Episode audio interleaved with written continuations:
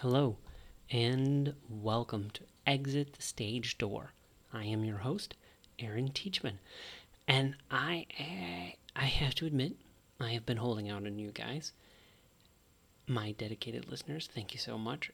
I am writing reviews of theater shows and movies. That'll happen later. The first movie won't be out, the review won't be out until like April 22nd. But for DC Metro Theater Arts. And I didn't say anything because I didn't want to jinx it. I wanted it to be for realsies, for absolutely 100% for reals. I had a discussion with the editor of that site, Joel Markowitz, and that seemed to go really well. And then, uh, but who knows, you know? Life's like that. But it is for real, and there is a review under my byline on that website of a show produced by Baltimore Shakespeare Factory. That show is the original pronunciation production of The Winter's Tale. And that is the subject of our podcast today. The company, uh, many members of that company of Baltimore Shakespeare Factory's production were gracious enough to sit down with me and to talk about what on God's green earth original pronunciation is and what that means for Shakespeare. And it was really absolutely incredible. We recorded this at their venue at the Great Hall at St. Mary's in Baltimore, very, very, very, very, very close to Johns Hopkins University. Um, holy crap. So many fantastic people. You're going to hear their names. They're going to introduce themselves very quickly. Please check out the show notes for all of the things that these amazing people are doing in the upcoming days and months. Uh, it was an absolute blast to sit down with this amazing group of people uh, and to talk about a, a really in some ways a very arcane subject about you know how do you pronounce shakespeare and uh, but that's exactly the kind of language nerd thing that i absolutely love and i hope that you guys will enjoy as well um, look for my byline in dc metro theater arts if that's the kind of thing that you do I don't know. That just still seems so weird. Anyway, guys, thank you so much. I can't thank everyone at Baltimore Shakespeare Factory enough. April 4, um, Lynn Menefee and Chris Cotterman and Terry O'Hara and um, Brendan Edwards Kennedy and Emily Suter and Catherine Zerb. And I'm sure that I'm missing someone. I'm so sorry. Thank you so much for arranging this fantastic chat. And um, guys, let's get in the weeds. Let's talk about how to pronounce 400 year old words and other stuff. Uh, excerpts of this are going to appear on DC Metro Theater Arts. That's going to be about that's going to be the demonstration of Metro, uh, of original pronunciation of the cast. Uh, but this is the full thing. You guys, listeners of Exit the Stage Door, get the full Monty. You get you're going to get everything. We're going to talk careers. We're going to talk everything about this. Uh, as much as we can, and thank you so much for joining us. In the meantime, here is the company, Baltimore Shakespeare Factories well, selected members of the company of Baltimore Shakespeare Factories, The Winter's Tale. Yeah, and like that, I think we're off. Uh, I have a yeah, I have a waveform over here. All right. Hi, I'm Emily Sucher. I'm I was the assistant director of Winter's Tale. Hey there, my name is Brendan Edward Kennedy. I uh, played Florizel in The Winter's Tale.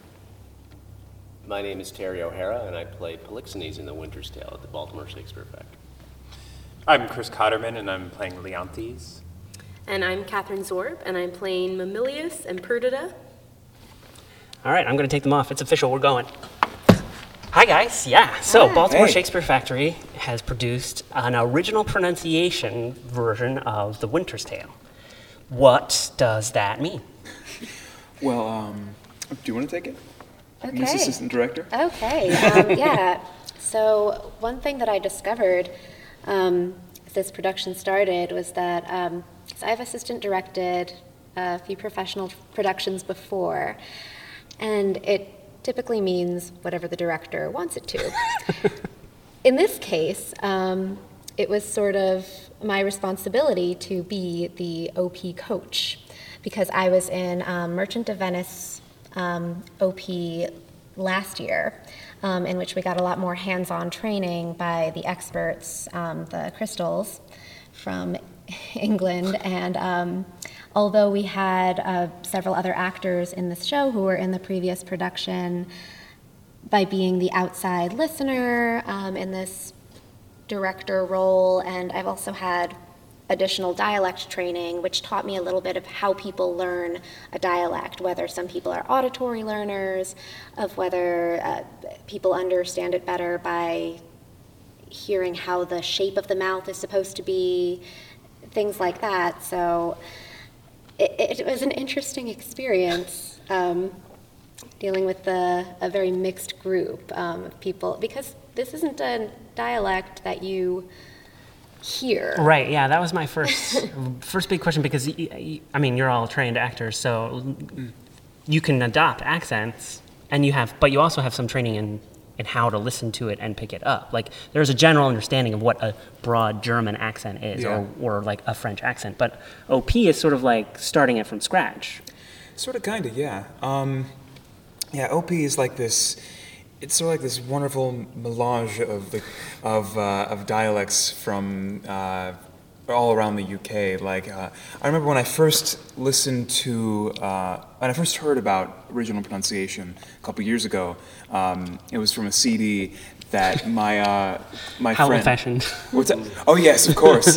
uh, but I, uh, I, my friend for Christmas, uh, he got me a CD of Ben Crystal and his actorly friends doing monologues and sonnets and scenes, uh, all in original pronunciation. And just listening to it over and over again in my car, um, I could pick up like, oh yeah, that sounds kind of like sounds a little Irish there, sounds a little bit of uh, West Country there. You know, it's uh, it's this totally unique animal, and um, even you know we are all Americans, uh, ostensibly, and uh, you know we are obviously not from the UK, so we like we apply the OP in our own way. Like it's it's uh, each person has their own sort of OP dialect. If everyone's going to have something that sounds slightly different, and there are, you know, there's a lot of wiggle room. There are certain sounds that you have to hit, like for example, um, like the O vowel is very O, um, and it, it Yeah. other sorts of things like that. But yeah, more or less, it's kind of strict in some ways and not so strict in others. Yeah, what I discovered when um, teaching it to people that I mean there are certain sounds just to get your ear used to and get used to saying them. Um, so we would teach those as a bit more textbook. But once they got more comfortable with the sounds, it became more about a quality uh, to the voice that. Um,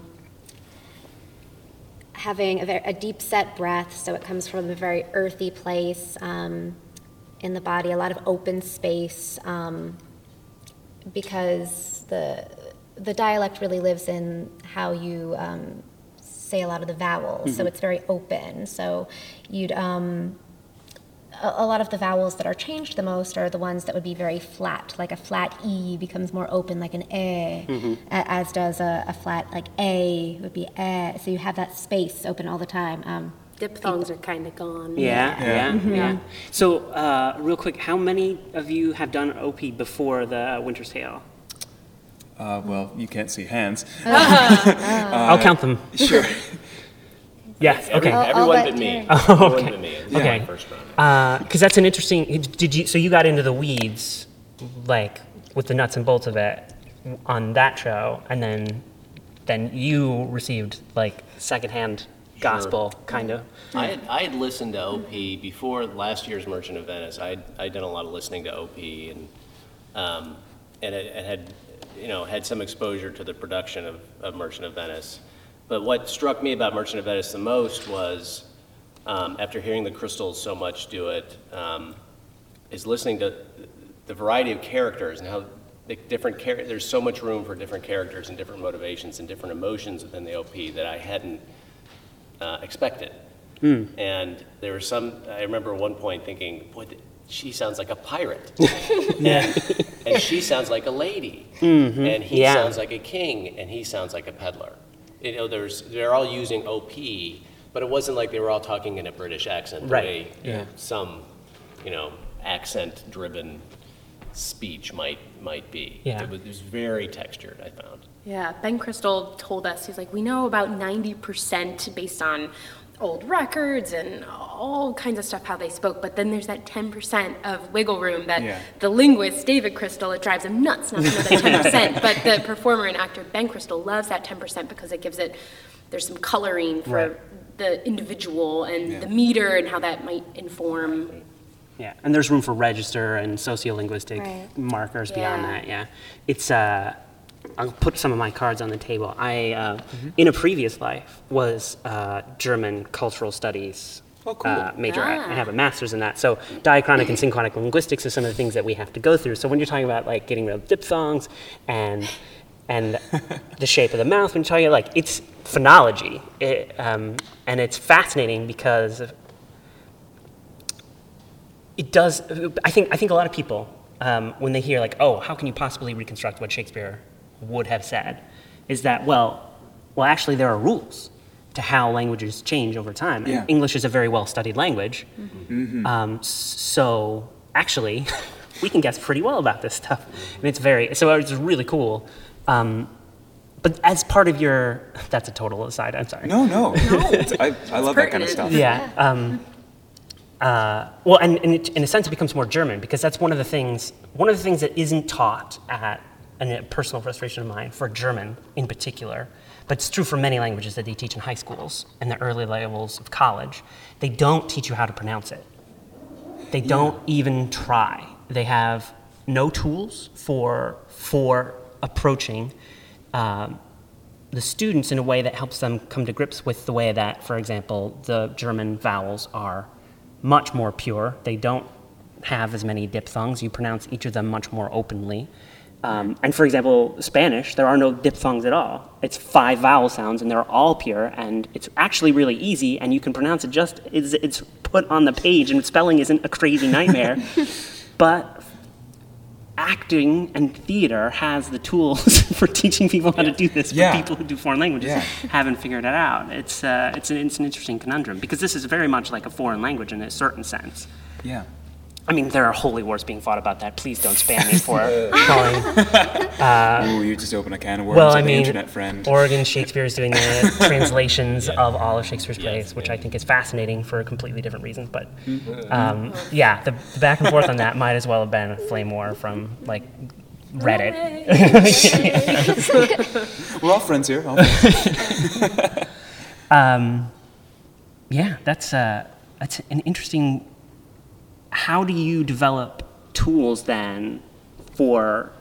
I, I, I just I'm just going to throw it out there like the the original disciples sitting at the feet of Christ, and then they have to teach people after that. Like, how do you develop tools to? Well, Ben and David haven't been crucified yet, so, so they're still out there to, to, to help us. Um, I mean, David Crystal was our fundamental tool for the for the most part because he provided a phonetic recording of the Oh, okay, of the yeah, script. okay, okay. So that's you know yeah, that's very. I mean, that's obviously a key resource to be had. So you, you, you did have he, he read. Um, did he read all of the parts? The whole read- play. Yeah, Okay. just Yeah. flat Just without no affect, like no Yeah, emotion, just as a pronunciation. between Okay. characters. Um, that's what we had during Merchant as well. Um, we had the recording, and that was how we learned kind of what we were going for. And we would be practicing, and it, it is sort of a chain reaction of the more that some people get comfortable with it, the more that the other people get it in their ear. And so they'll hear it and get more comfortable with it.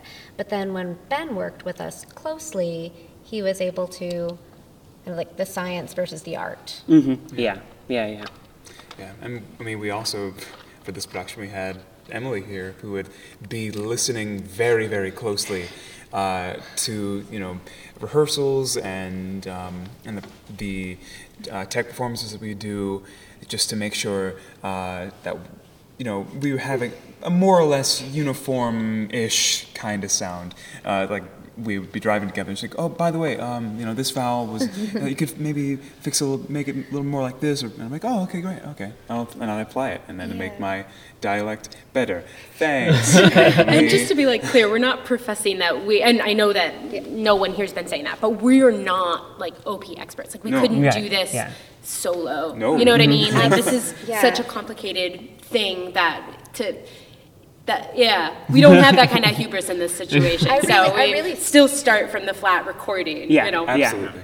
Yeah, I really struggled with that kind of responsibility being given to me. I thought it felt really presumptuous too. And um, whenever somebody referred to me as like the dialect coach, I'd be like, no, no, no, not, not, not really. Um, just because it felt know, like, yeah, re- really weird to call myself that. Like a TA, maybe. Yeah, I was like, sort of, but I don't know. But then when my, More my less, friend who came to see the show last weekend, he says like, like, does it quack like a duck? I'm like, oh, yeah, well, I, I guess I did it. Yeah. sort of. Um, And I, I don't have any, I don't have any formal training as an actor or, or in voice or anything like that. Um, so like, what I, how I learned it was mimicking. And David Crystal provided me like something in my head with David Crystal's sound in my head, but I didn't really start to learn it until I started to see the other actors do it on stage and in rehearsal. That's when I actually started to understand what it, what required to do it.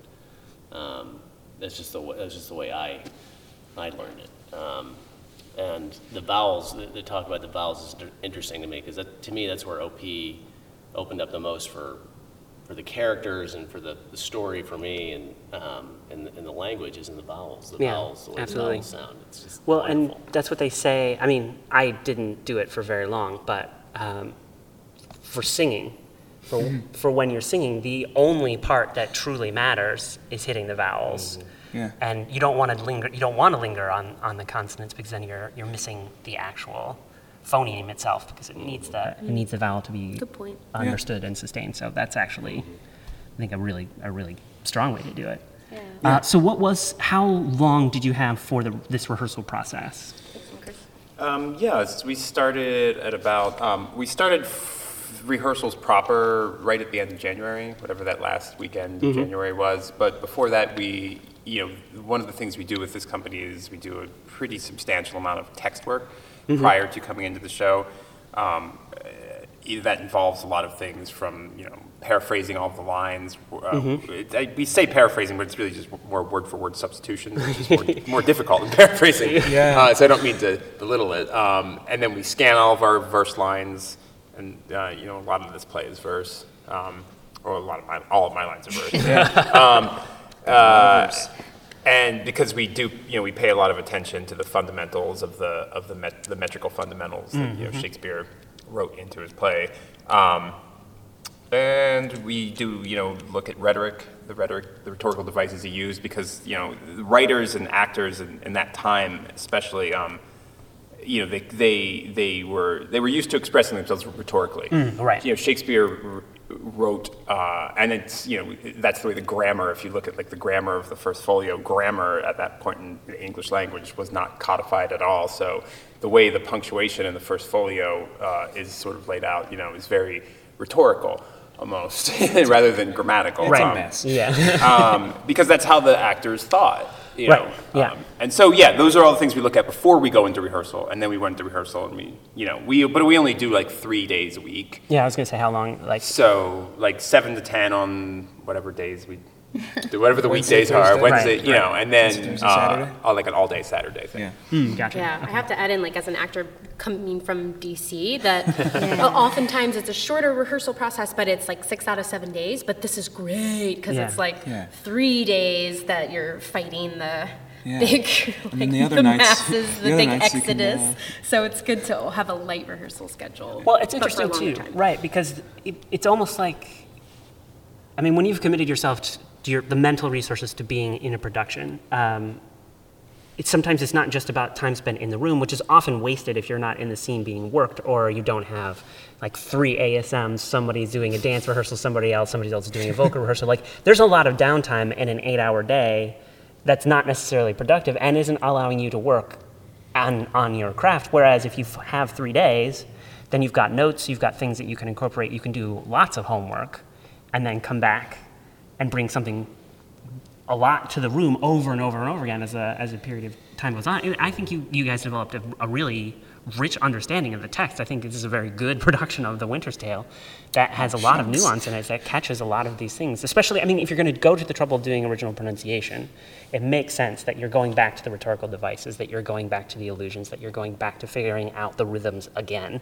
Because for many people hearing it, they're going to be, they're not the rhythms that they've recognized. Mm. And so having that kind of backbone of time to, to develop that is crucial, I think so. And that's the, I mean, we put that same level of work into all of our productions, Mm-hmm. not just the OP. So it's, you know, that, that, that's, that's the fundamental sort of like yeah. performance vision of the company. So. Very meticulous. Actually like uh, this, and this is my own. Uh, I've gotten into trouble uh, for saying this as well, but I actually like the factory metaphor for theater companies. A lot of people bristle at the mechanistic idea of a factory as it relates to art, s- um, but they make Rolls Royces in factories too. Is the part that I come back to. It's mm-hmm. like they make nice things in theaters. They I mean, they make nice things in factories. They don't just make widgets. So like, Yeah. you know, the fact that we have a, a logistical process established to make each particular piece of art sing can be very useful. You don't have to replicate that. You don't have to rebuild the wheel every time mm-hmm. that you go into a rehearsal process. You just save yourself so much mental energy so that you can go into the show instead of creating a theater. Mm-hmm. Yeah, I, re- I always appreciate the res- respect of the work that goes into um, working on an artistic and creative project. Um, I feel like a lot of people who don't work in the arts sort of uh, will sometimes uh, be dismissive and think like because you're doing something that you love and think is fun that you're just having fun. You know, it's not an after school "Oh, that's hobby. fun." yeah, yeah. it's like no, I work really hard and uh, Long have to nights, give have to early give up a mornings lot of sometimes. other, Yes. a lot of sacrifice. Yeah. It's like, how, how, how loud can I clear my throat? Sorry. Uh, You yeah. can't see it, but Catherine's dying. a little bit inside. uh, I used to actually, um, I used to run shows. I am, I am a theater lighting technician. Uh, Oh, yeah. Uh, so I did review the show for DC Metro Theater Arts and portions of this I podcast. loved your shout out to get Yeah. us new lights. Oh my I am gosh. so yeah. pro that. Yes. you I Yeah. saw. I was just, you guys are dying and you're dancing. These things are so hot. Oh my gosh. when they work. Great. When they work, I noticed that it's like there's only nine of them on. That doesn't feel. That dead center gap doesn't feel intentional. I'm gonna- We're very If you would like to make a donation, Please, if anybody's uh, willing out there to make we a uh, will to gladly accept new lights.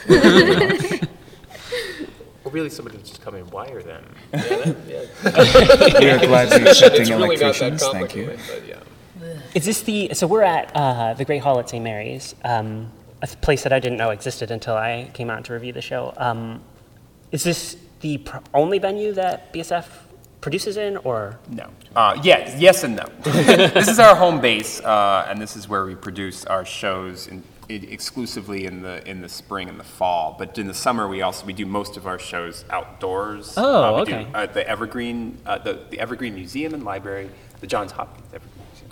They have a particular name they like to use, but it's the it's the Evergreen like museum that's right over. I'm pointing. It's over that way. yes, it's off to his right. That would be sort of to the Uh, north. it's like five minutes down the street. It's a gorgeous, uh, you know, it was the Garrett family mansion. Yeah. uh, um, Oh, right? oh, Um, okay. So popular uh, wedding destination. it is a very popular wedding destination. very lovely. Uh, you should check it out if you're looking for venue. It's gorgeous. Uh, but they have a big meadow back there, and that, and so we do three weekends of our summer shows Mm-hmm. in the meadow, and then one weekend here. But we rehearse out of here. This is our like home. Gotcha, gotcha. It is a very interesting place. Um, and uh, hopefully uh, the uh, recording will convey the very interesting acoustics as well. Because of uh, so yeah, we should we should talk about that a little bit as a transition because BSF's overall performance philosophy, in a way that original pronunciation works in, is that you're trying to recreate spiritually recreate the conditions of theater in Shakespeare's time. So there are no lighting cues. Um, but th- uh, that would also mean that there's no amplification for your voices, which is why being in a theater room like this, which is so acoustically alive, is so important. Yeah. We I gotta- find there's there's certain dead Yeah. dead spots. Oh, yeah? I mean, Yeah. there's certain places you know you can't cast your voice if Interesting. you want the audience to hear it. Right in really, the no middle matter how there loud. is a dead zone. Interesting, It's yeah. a bomber. And so it helps to know those if you're going to be on stage. And it's you just wanna so be heard. it's just so unpredictable. So sometimes people uh, some of the actors would be speaking in one direction, beautiful, clear. You can hear them, then they'll turn their head, and it's lost. So- Yeah, so we, we have to be very, very conscious of how we're using our voices pretty much all the time. You know, we can't uh, afford to be too quiet. Um, uh, you know, we can be, as actors, we can be intimate on stage with one another, um, but, you know, we can't be like whispering, you know, very tenderly into each other's ears. Um, so we have to, yeah, we just have to act good. Well, I, know, I mean, this is essentially a thrust uh, configuration too, which adds another layer of difficulty because you have to deal with the you have to deal with the line, the sight lines, and know your strong angles and know the shapes on stage that makes sense. Um, which again, you guys did very well. it was very clear that there was an understanding of where those lines were and and how to make sure that you could pack as the whole There's company also on the element of uh, audience participation Yeah, is very mhm. important to us. So um, one of the reasons we do so much music beforehand, before the show starts, cast can come out and look at the audience members and begin Mm-hmm. to cast their audience members where they're going to go for a point of focus or who they're going to cast a line to. Um, and so that's another aspect of this that makes each show a little, you know, Sure, is yeah. different. and Right. It's different in particular in that way, depending on the audience, audience reaction, how the different cast members cast the audience and where they are. It's a fun kind of danger. Who am I going to pick on tonight? Yeah. Uh, so, uh, what was it? I saw the show last Friday. Was that That was technically opening, Yeah. yes. Okay. Okay. Yeah. Uh, do you find that there's a different energy for that on the audience participation on the opening night as opposed to other nights? Or? I, I don't, but that, that might, that's I only find there is because I feel like a lot of friends and family come, so they're a little bit more uh, excited. You're and- right, yeah. But I, I think everyone's pretty much like Chris said that there's a, a, everyone are uh, pretty good sports throughout Yeah. the run. It's not like Yeah. opening night is like, oh, this is the only time we're gonna get people. but I feel like it's especially live. Right. Yeah. Yeah. Yeah. The, and the, the musical component, I think, is really is really interesting and, and obviously important to Shakespeare as well because there's so many songs in Shakespeare, and mm-hmm. the idea of doing like acoustic covers of relevant pop music is absolutely hilarious. Uh, I mean, if you read the review, that you know that I absolutely loved the audacity of singing "Torn" right after the end of the first part, which is great. Um, that was I think we intended it that way. I, I made a lot of too soon jokes. Uh, so, how, how did that set list? How, how do you build a set list uh, for that? Do you do you like specifically like build it around the show, or is there something that is like this? this these are the songs this company, We, this we work with group. Mm-hmm. wonderful musical directors. So in this case, it was Jim Stimson and Jamie Horrell. And uh, they together worked up the list based on their Yeah. reading of the play and Mm-hmm. then discussions with the director. yeah, I It's think it different every changes time. depending on who's directing and who's doing Yeah. music. Sometimes they'll take suggestions. Like I know shows that I'd be like, "Wow, this song's perfect," or Brendan will be like, "Hey, we I found this duet." So sometimes they'll take suggestions, and but mostly, yeah. Yeah, when I direct, I kind of dictate. I say, Yes. you're doing this David Bowie deep Oh yeah, cut. did you say Boys! but but you, also, you also take suggestions. I do, though. yeah. It- Well, Yes. yeah. Did we say? Did we say. Chris's other title? I don't think we did. Okay. You're like big dog title. Oh, I, I, I, uh, I'm the company's associate artistic director. Ah, also, okay. And I Yeah. also direct shows for the company. Um, I'll be directing Julius Caesar this summer. Plug, plug my production. There we go. Luckily, luckily, Starring luckily. Terry O'Hara as Casca. Oh, you're Casca. I'm Casca. That's great. I think we're breaking news around the table. Guys, I didn't know this. Congratulations. Oh, well, one thing, circling back to the, the music question, it's also sometimes the decision will be made based on the musicians in the cast. Yes. So depending on, um, like, oh, we happen to have um, somebody who can play this instrument, or we happen to have somebody who is this particular type of singer, and this voice, th- this song would really suit their voice. Um, yeah, so that's. I'm still waiting for that. I mean, you are the percussion section. Yeah. the banjo You're- you're player, or not the rocking- banjo, the Washboard, tambourine too, washboard. and the washboard. And the I'm washboard. going to be using that Sunday. I'm there. The bluegrass uh, version of Julius Yeah. Caesar. And also, um, the music that we use, I think, also depends on rights. We're, our- we're pretty, we're pretty strict about Yeah. rights. Uh, we don't want uh, legal action applied to us, so, uh, you know. Yeah, we don't, we don't want to get a cease and desist from No, no thanks. Yeah. some publishing company, so. uh, So lots of elements. Yeah, that's yeah. uh, It's a very nuanced, very complicated process by which we choose our music. so art essentially. It's Yes. But it goes- Professional It goes back to the term factory. One of the, I think, I think, and correct me if I'm wrong, people who've been around longer than me. The factory was, uh, uh, one of the visions um, of the company was to have Shakespeare that's extremely accessible. That is available to and enjoyable by a wide spectrum of, of people. And I think that we've demonstrated that that's, that's really possible. Um, People of all ages, of all backgrounds. um, and that's where the factory, one of the reasons we use the term factories, it's not Yeah. snooty. it's good because uh, For the groundlings. yeah, exactly. It's like approaching That's what Shakespeare. Shakespeare was for. Yeah, exactly. Parts and labor. Um, so let's see. We are. I think if we're just we're going to organize the logistics of this in, in the moment. So we'll see if this works or not. Uh, I do think it would be helpful if people could hear some dialogue. Um, uh, I I think we should do two. I think we should do two things. I think in one we need. I I would love each of you to like talk a little bit about what you what you bring to it, and then just to give a little snippet of of, of your own dialogue. I want everybody's voice to be heard. I want everybody to, to have a chance to be to be featured. Um, and we can we can always cut them up later, put them out as well. But I also think uh, it would be really great if we if there are scenes together. If if we have enough people, I think I mean.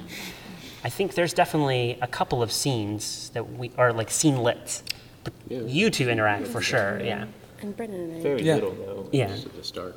Yeah. Yeah, absolutely. Um, wh- and we'll just read. I think that, because I think the flow of of like the scene is just as important for because the rhythm of it is so, is something that's so much, so much important to to grab onto. Uh, if, if you could repeat your character names. Sure. Uh, uh, Polixenes. Polixenes is the king of Bohemia, and he is visiting um, his best friend, uh, Leontes, the king of Sicilia. And Leontes, the king of Sicilia. So should we start into the, into the I gue- I guess. Is that, is that what, Yes, please. okay. so just like those. If you want to first. set, uh, do anything, do you want So to it's set it an up? opening scene. And we can't go that far because There's uh, a Hermione breaks Yeah, I in say Hermione. very, very shortly. Yeah, we'll go. We'll go through to um, press me not. How's that? Sure. Um, it's the opening scene of the play uh, where the, it's at the court, and there's a celebration of the court. They probably just had lunch, and everybody's having a good time. And um, uh, Polixenes delivers the news to his friend, uh, the rest of the court, that he's leaving after being there nine months. So, scene opens with everybody coming in to the to the court. And Polixenes comes in, he says, Nine changes of the watery star have been the shepherd's note, since we have left our throne without a bargain. Time is long again would be filled up, my brother, with our thanks, and yet we should, for perpetuity, go hence in debt, and therefore, like a cipher, yet standing in rich place, with own we thank you, I multiply, many thousands more that go before it. Stay your thanks a while and pay them when you part. Sir, that's tomorrow. I'm questioned by my fears of what may chance or breed upon our absence. Besides, I've stayed to tire your royalty. We are tougher, brother, than you can put us to. No longer stay. Unsaid night longer. Very sooth tomorrow. We'll part the time betweens then, and in that I'll no gainsaying. Press me not, beseech you so. There is no tongue that moves. known, known the world so soon as yours could win me. My fares do even drag me homeward, which to hinder were, in your love, a whip to me. My stay to you a charge and trouble. To say both, farewell, or brother. Tongue tied, or Queen. Spec you. Thank you. Uh, Uh, sure. Yeah, um, should we just do our first scene? yeah. Um, how far into it do you want to go? Just. Uh, how about? Uh, Why don't you just give us like a enthusiastic wave when we talk too much? oh, what? No, yeah, I don't okay. know. Yeah, yeah, sure. it's not a long. Yes. Nah, do we yeah. do the scene? Sure. Let's just do the Easy scene. Okay. I'm gonna do the scene. You could always cut. All right. Yes. So, um, uh, I am Florizel, um, and uh, this is, is this is a scene from the second half of the play, where uh, Florizel and Perdita are uh, being hap- sort of happy lover, coupley people, uh, uh, talking about the the um, sheep shearing festival that's about to occur, and uh, Perdita has some qualms about things.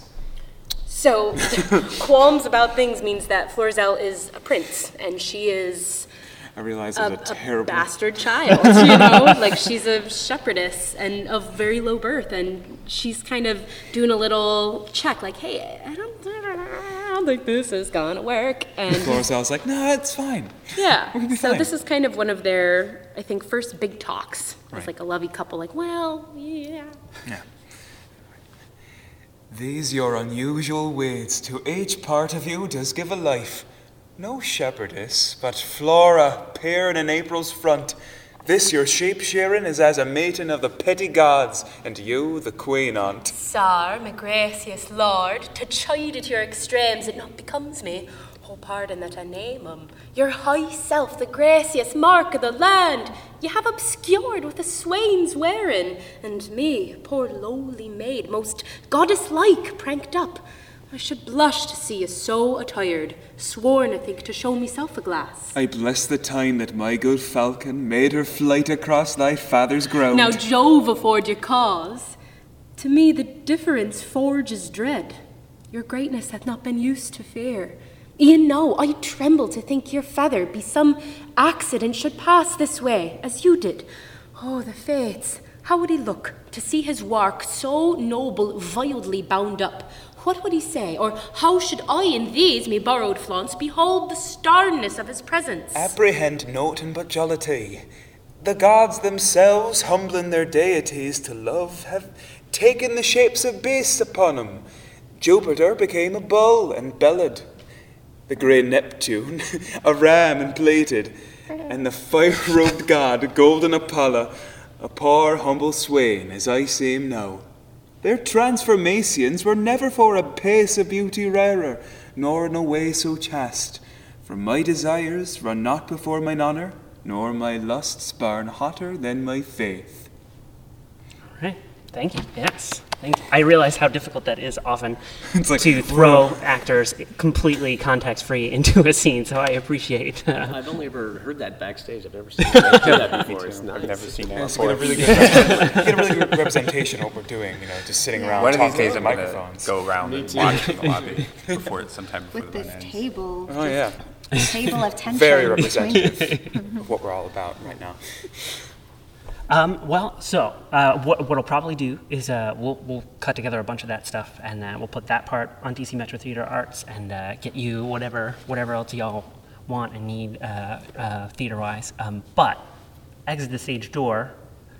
My the podcast home proper is also about careers, mostly because I did mine completely on accident, and I find it fascinating how often that is true of other people.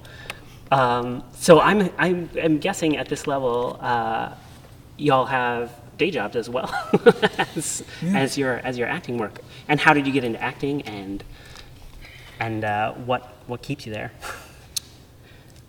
Anybody can start. Do you want to go from your left? No, I already did that once. We'll go to the right this time. Sorry. um, yeah. All right. So this is Catherine. Um, so I guess you start on stage doing little things. You know, you're a little ham when you're a kid. So your parents are like, oh, put her in theater. Yeah. So I probably started doing like church plays and stuff when mm-hmm. I was a little kiddo and through school and you have those things where you're like I'm, I'm not going to do that this is you know just for fun and then you get that that burn that if you don't do this you're never to be happy or you don't pursue it. So you do what you have to do because if you think of a plan b then you're not to focus on plan a. So for me it's been i studied i was a double major in music and theater in college both bas At Pitt, I believe. yeah at pitt oh wow that's a nice memory Where yeah I went as well. Oh, hey, yeah. you guys, PRTT best Left for friends. yeah. yeah, so it was awesome because it's not like a concentrated BFA program, but uh, it was great because I could cobble together everything I wanted, which ended up being really appropriate because that's what life is cobbling together, getting those experiences, and making what you can. And so now I teach yoga. I teach little fitness classes for preschool kids, and I do theater, and I make it all work. And you go through those periods where, like, oh, I'm feeling kind of stagnant. Oh, but if you let those, de- those aren't helpful. So you just keep going, keep going. So, yeah, it's, wor- it's working out fine. yeah. All right, that's yeah. Um, Uh, uh, I don't know where to start. Um, I guess I'm, I'm, I'm sort of uh, co- I come at it from a different angle because uh, theater isn't isn't my profession or or even like my profession that I aspire to necessarily. It's I mean I do it because I enjoy it. I've always enjoyed doing it. Um, but it was um, it was never something where I was like, yeah, I'm gonna take the plunge and just do this and get the you know get a degree in it and, and try to do it professionally. And so I uh, I did it in I did a little bit after high school and then in college. Um, I, ha- I was a theater major for a brief period of time. Um, for two years, so I have like half of a theater degree.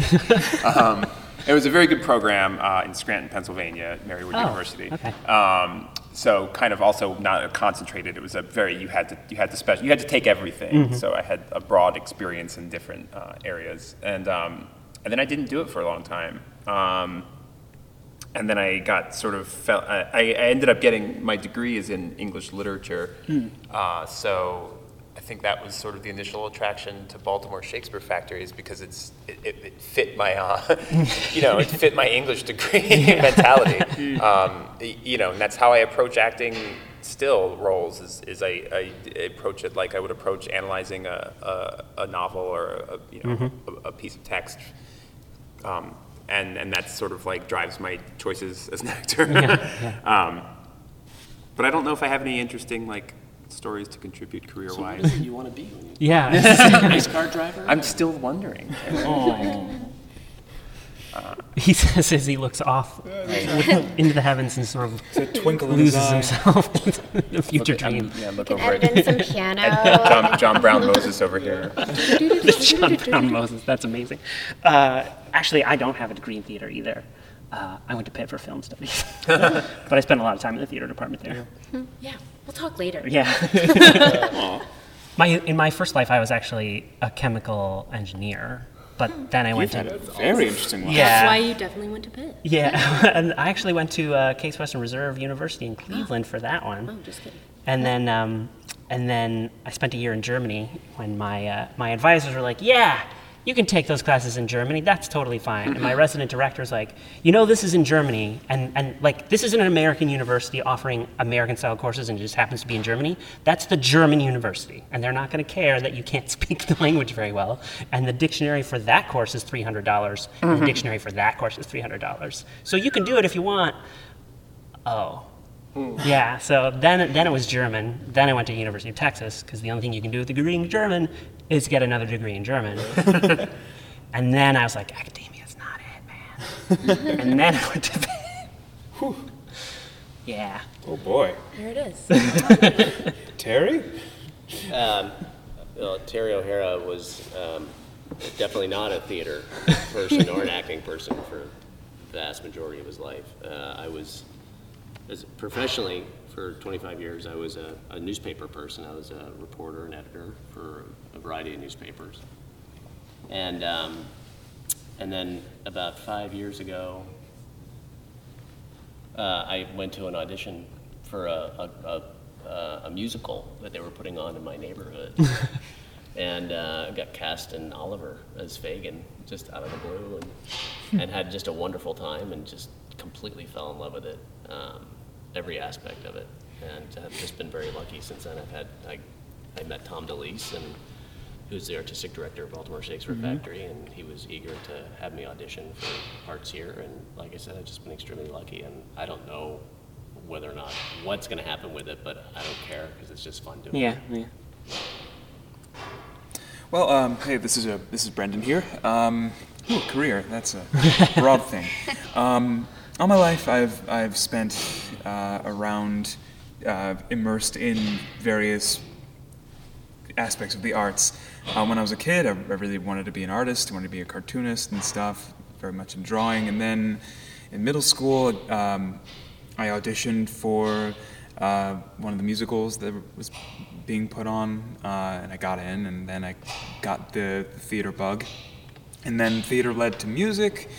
Um, I'm, a, I'm a trained uh, vocalist. I, I went to University of Maryland for um, initially for vocal performance, and I got my BM in that. And then I got, in addition to that, because I had so much free time, um, I got uh, my English degree, and that developed my love of uh, Shakespeare. I got really into Shakespeare and, and poetry. And then I just kind of mixed it all together and became this very strange uh, actor guy. Um, and when I graduated, um, I had always been into acting, and I thought, you know what, I'm gonna give this a shot. I've, I've always felt always felt very comfortable on the stage, and I feel like I have uh, at least some good acting sensibilities.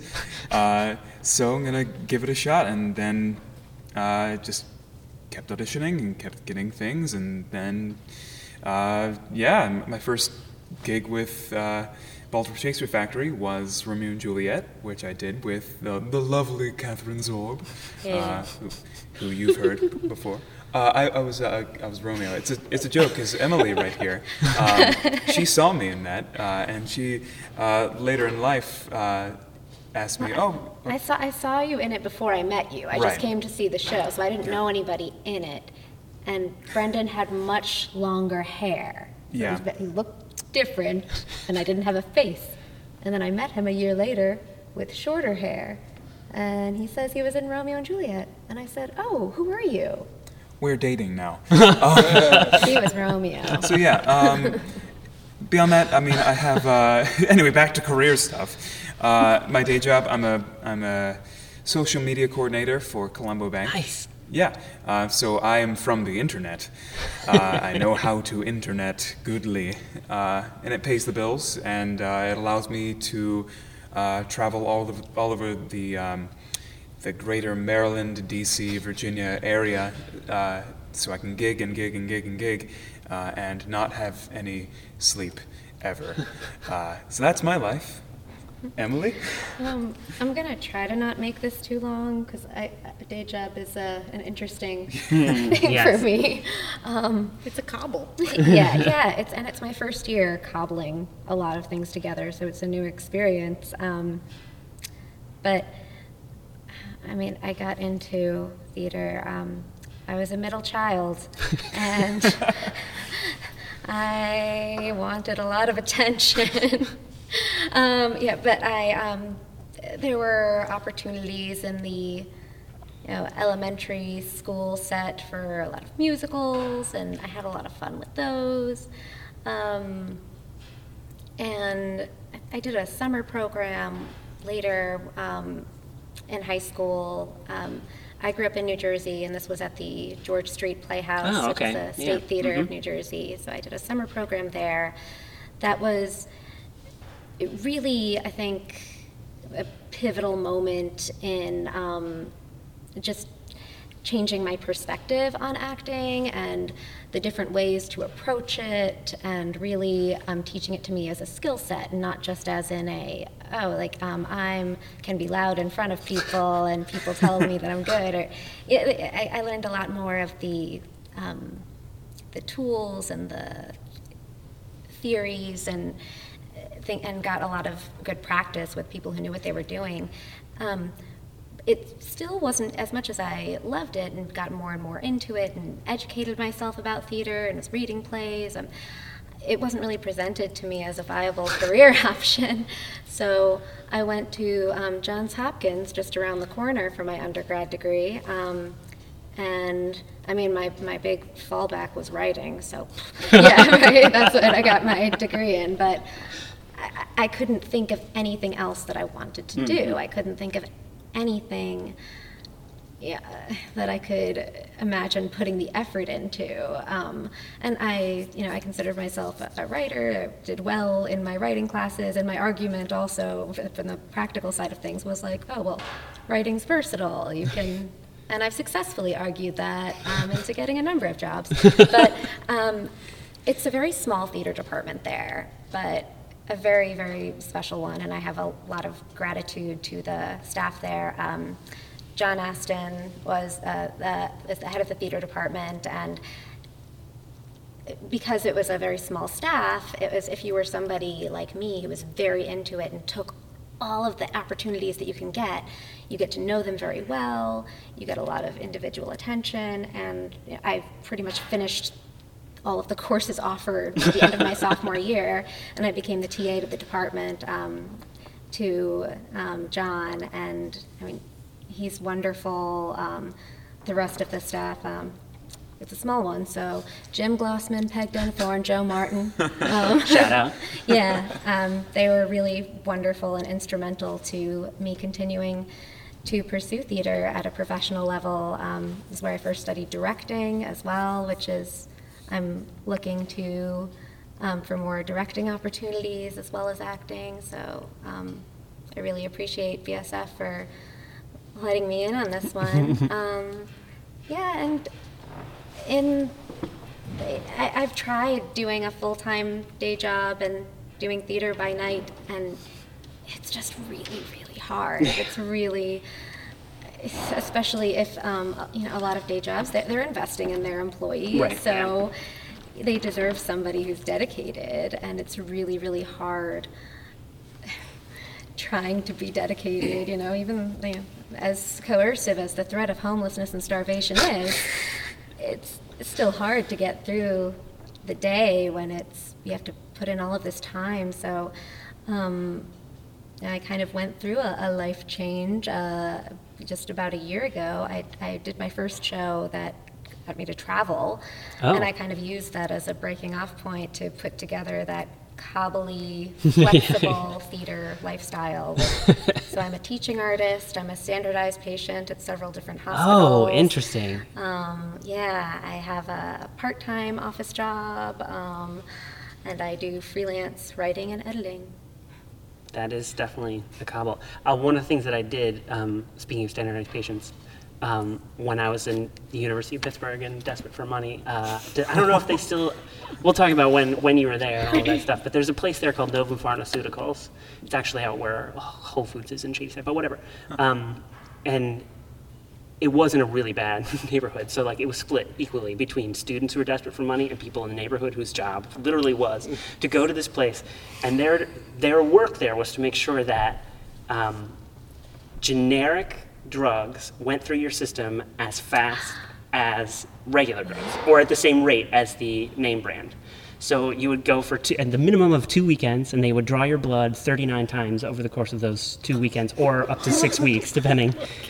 And um, uh, and it, it- like you had to eat every calorie they set in front of you, and you had to sleep when they said you could sleep, and and uh, people. Did that- you got IRB approval for this? it was kind of an amazing look at like the internal workings of the actual industry. Like, oh, you do have to test out a human being. Oh, and you're giving me four hundred dollars for me to like take this version of um, am- uh, Ambien. So like, I'm going to be asleep for most of the sticks. Yeah, yeah, that's easy. uh, notoriously, that was a, they had they did one one was an OxyContin uh, weekend. That's a very famous weekend in Nova.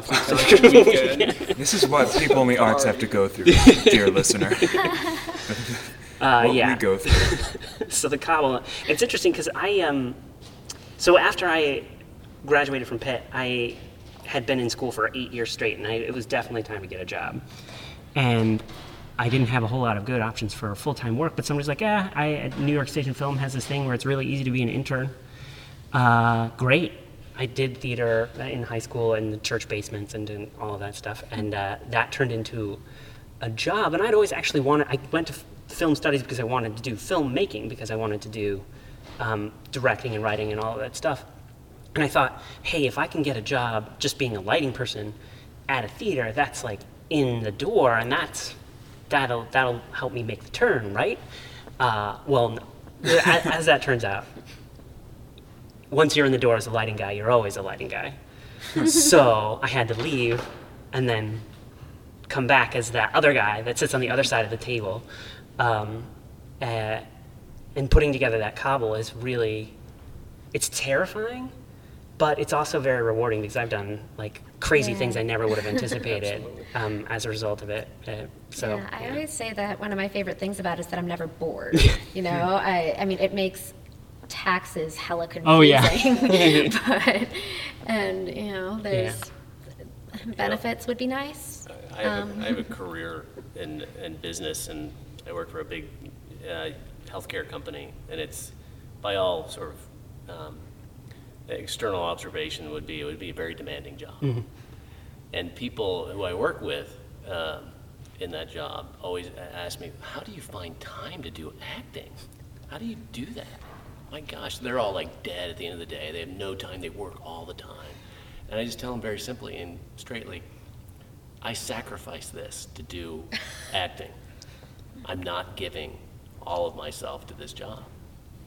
I tell my boss that. I tell everybody around me that. And that's the kind of choices you got to make.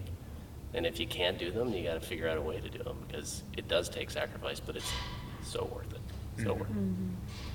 That is a fantastic note. Um, I've taken up quite a lot of your time. You do have a show tonight.